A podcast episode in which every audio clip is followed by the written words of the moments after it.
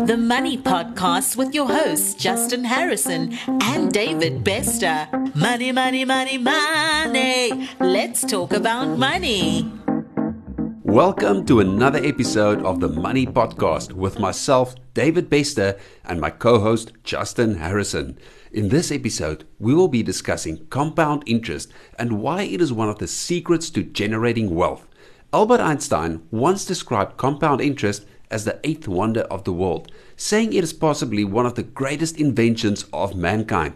In this episode of the Money Podcast, we are going to discuss how you can generate wealth using compound interest, and we are going to introduce you to the rule of 72.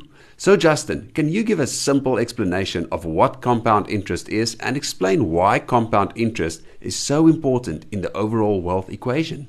So compound interest is basically interest on interest. Now, an easy way to understand this. Let's say you invested a thousand bucks and your return that you're getting every year is 10%. In year one, you're basically going to make a hundred bucks off interest, right? In the second year though, if you're earning interest on interest, you're going to start earning interest on 1,100. Now, this doesn't sound very significant in the short term, but when you take this and you extrapolate it over a number of years, it is incredibly powerful. Now, the big thing is, of course, with compound interest, it can either work for you or it can work against you. Unfortunately, for most people, when it comes to debt, they have this equation working against them. For those who are really smart and understand compound interest, they use it to the maximum power when it comes to investments. And this is one of the ways that people generate wealth. Yes, and I think that is why pension funds were invented. I think governments realize that people will eventually become a burden on them. And for that, they also realize that people don't save, you know, and they don't know about the power of compound interest. And that's one of the reasons why you can't take your money out of a pension fund is they force you to save in order to make use of that compound interest to work for you in the long term. The biggest thing about compound interest is that you need time to really understand the true multiplication effect. And so, if you are able to do it for longer, you will see the maximum returns. So, why is it then that most people are completely unaware of the effects of compound interest? The first thing is obviously people are not investing their money for long enough. That's the first biggest problem that we see. So most people are not taking a five, a 10 year or a 20 year investment window. They're looking sort of at a year or two years. And the problem is compound interest only really takes effect after a couple of years. And you only really start to see the power of compounding after consecutive years. And so that's, I think, is the one big problem. The other big problem is definitely the fact that people, especially when it comes to loans, are not looking at the capital amounts. If people really had to start looking at the capital amounts, they would start to understand the effects of compound interest.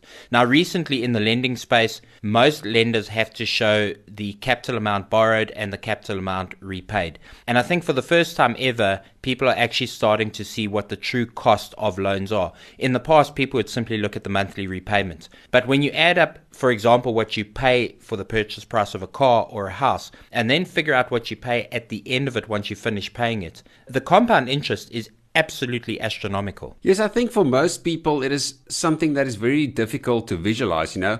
I always see it as practical versus theory. Let's assume you've got a bodybuilder if he reads all the books he wants, then he will never become a bodybuilder if he doesn't physically go to the gym. And I think that's the problem for most people as well. They can't really visualize the outcome that compound interest will have for them. And I think beyond that is exactly what we were saying earlier. You need to practice this consistently for a number of years to really truly see the effects. So, what is the magical rule of 72 then, and why is this so important? The rule of 72 is really the simplest equation in the book to really understand the multiplication effects of compound interest. And what I love about the rule of 72 is once you explain it to somebody, they'll get it and they'll understand it, and it's something they can take with them forever. So essentially, what the rule of 72 is, is this if you take the interest rate that you're going to be paying or the interest rate that you're going to be earning, and you basically take 72 and you divide it by that interest rate, that will tell you how long it will take for the capital to basically double, or in the case of debt, how long it's going to take to double the basically the asset cost that you purchased. So a simple way to explain this is let's say you put a certain amount of money in the bank and you're earning let's say 10% interest. What the rule of 72 does is it tells you how long it's going to take to double your money. So you take 72 divided by 10, which is your interest rate, that's going to give you 7.2. If you reinvest all of the interest every year and you don't withdraw anything, it's going to take you 7.2 years to double your money. Now, if you earn 20% interest, it's going to take you 3.6 years to double your money. And what is so fantastic about this equation, absolutely anybody can understand it. And once you understand what it takes to double money, and it's essentially just two things it's time and compound interest, then you really can start getting excited about the power and the effects of compound interest. Yes, I absolutely love this rule. It gives you a roadmap to work with. So you can basically do the inverse then, and then you can figure out, well, I need X amount interest in order to reach my goal and to double my money. So, on the subject then of reinvesting, why is it so important to reinvest to be able to take advantage of compound interest? So, one of the big things about compound interest is that, of course, your money grows exponentially over time. It's like doing the calculation 1 plus 1 is 2, 2 plus 2 is 4, 4 plus 4 is 8, 8 plus 8 is 16.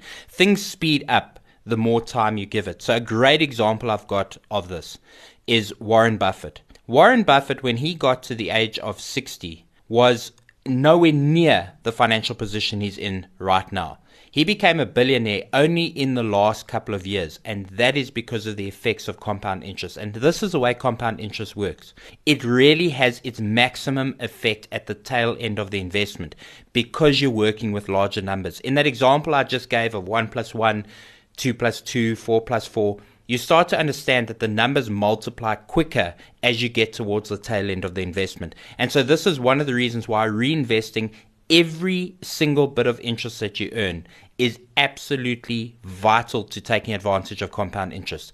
The other thing I would add to that is if you have an investment that you're earning interest off, if you can make additional monthly contributions to it, you're just going to speed up the entire process so much more.